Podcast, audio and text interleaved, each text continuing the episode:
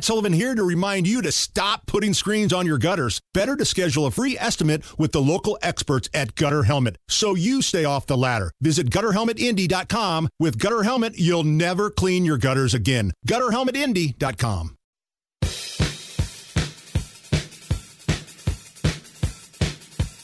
You're listening to the Hammer and Nigel Show. 93 WIBC, Brad Klopfenstein, Jerry Lopez filling in for Hammer and Nigel today. Thanks, guys, for uh, letting us take control of the hot rod. We promise we'll try to do you proud. So, uh, Carl, guess what we've got coming? Are we going into that? We're, we're going to go right into it, brother. Oh, okay. Here we go. Here's another lewd, nude dude in the news. so, Jerry, would you like to present this one?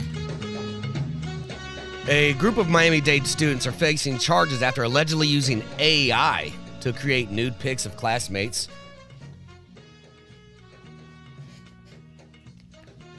Students are in some serious trouble after being accused of using AI to create inappropriate images of their classmates. Parents we spoke with tell NBC6 that two boys use AI software to superimpose their classmates' faces over fictitious naked bodies. The ordeal now leaving many of the young victims with emotional and mental scars.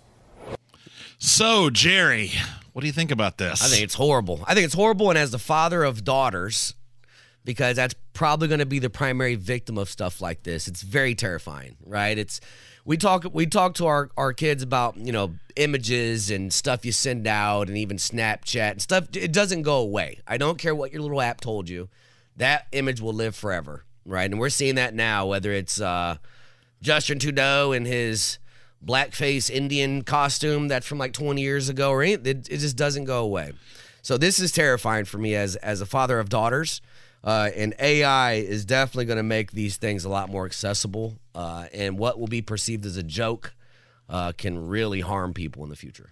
So, where is where do you think AI is going? It is there some obligation for the AI producers to at least embed something on there, put something on there that says this is AI? I mean, obviously, people have done this with, um, you know, they, they've altered photos for years and years. I mean, that, that- nothing is new on that, but on this, AI just makes it look a lot more real. It does, right? I remember, was it three, four years ago, we talked about deep fakes, right? And now you almost can't tell the difference. That's how fast it's gone in three or four years.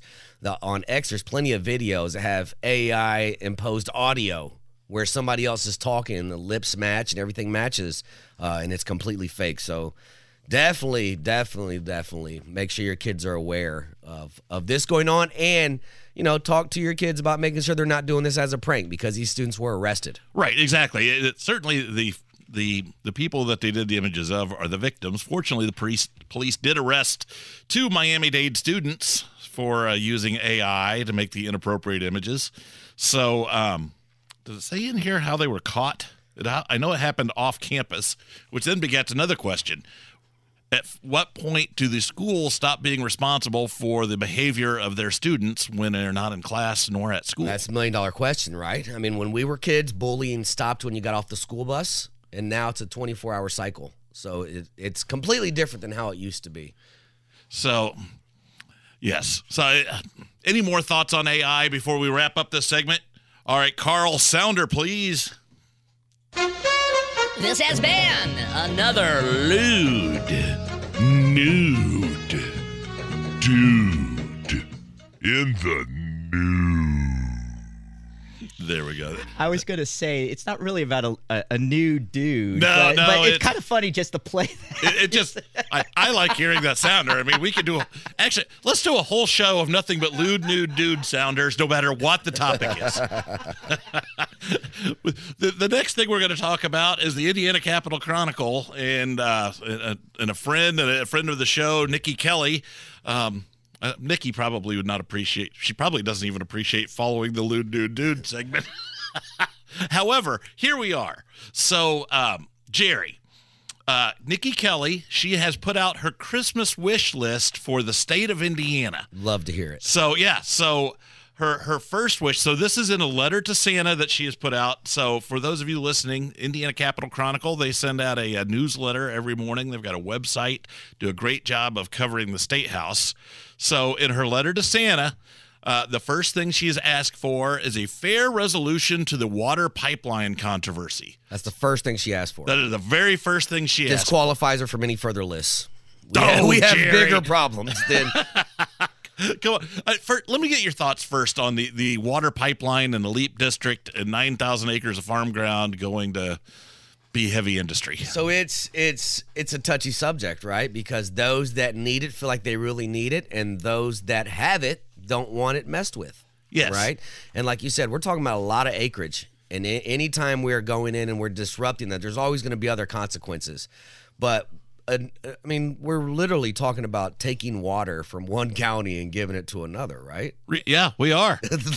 so, yeah, so it, that, and then that begets the question how far is too far when it comes to spreading out our nation, natural resources? Right. So, yeah, I mean, should should water pumped out of And does the water belong to the taxpayers of that county? Right. Does it belong to that county? Does it belong to the state? I mean, then then suddenly you look at you know the western states and the whole Colorado River basin is split up amongst what eight states. So you know, in theory, you could say, well, this water is in the uh, the Wabash River aquifer. Um, eventually, that water probably will work its way over to the Illinois border. Does Illinois have a claim to some of this water? Right. So, all right. So that was her her first wish. Uh, her second wish: a substantive governor's race with detailed plans and discussions. So, I mean, there's Mike Braun is running commercials now that's talking about uh, you know being tough on China and defending the border, which don't really directly have anything to do with Indiana.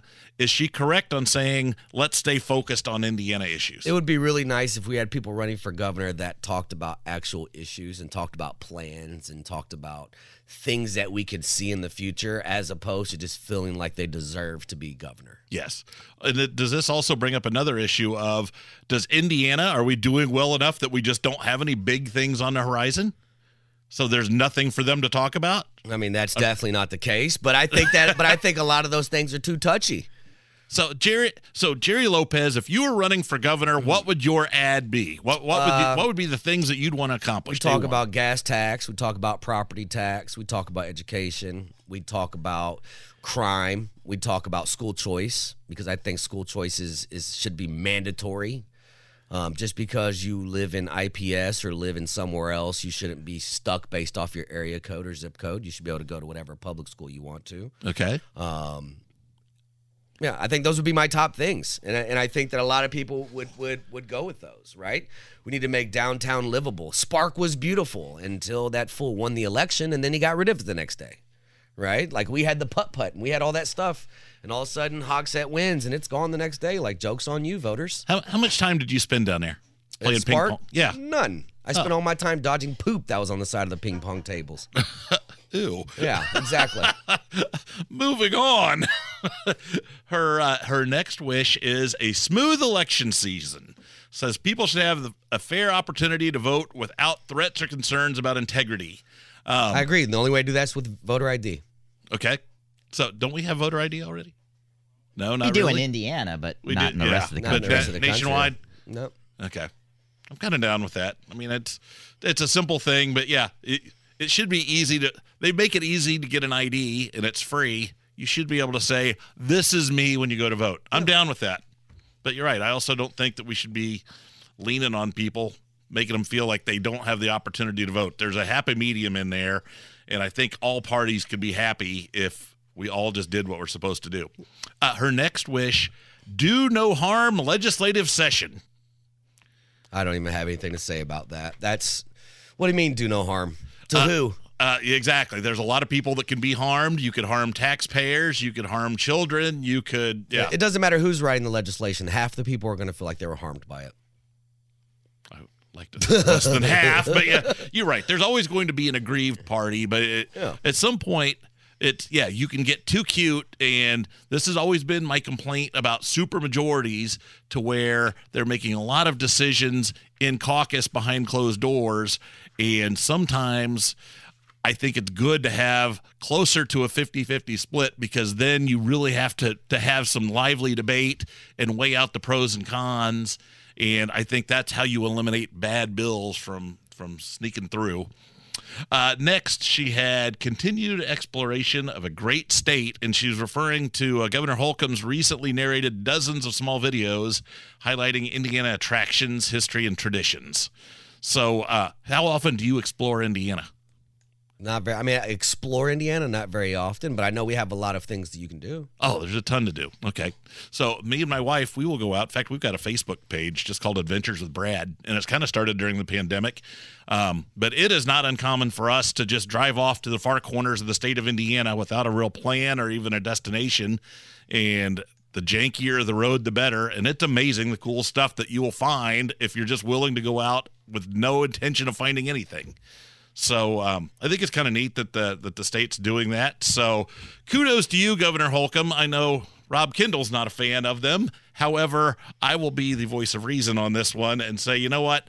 I'm glad that somebody's out there promoting the great things about the state of Indiana. You're listening to 93 WIBC with your host Brad Klopfenstein, Jerry Lopez, filling in for Hammer, Hammer Nigel.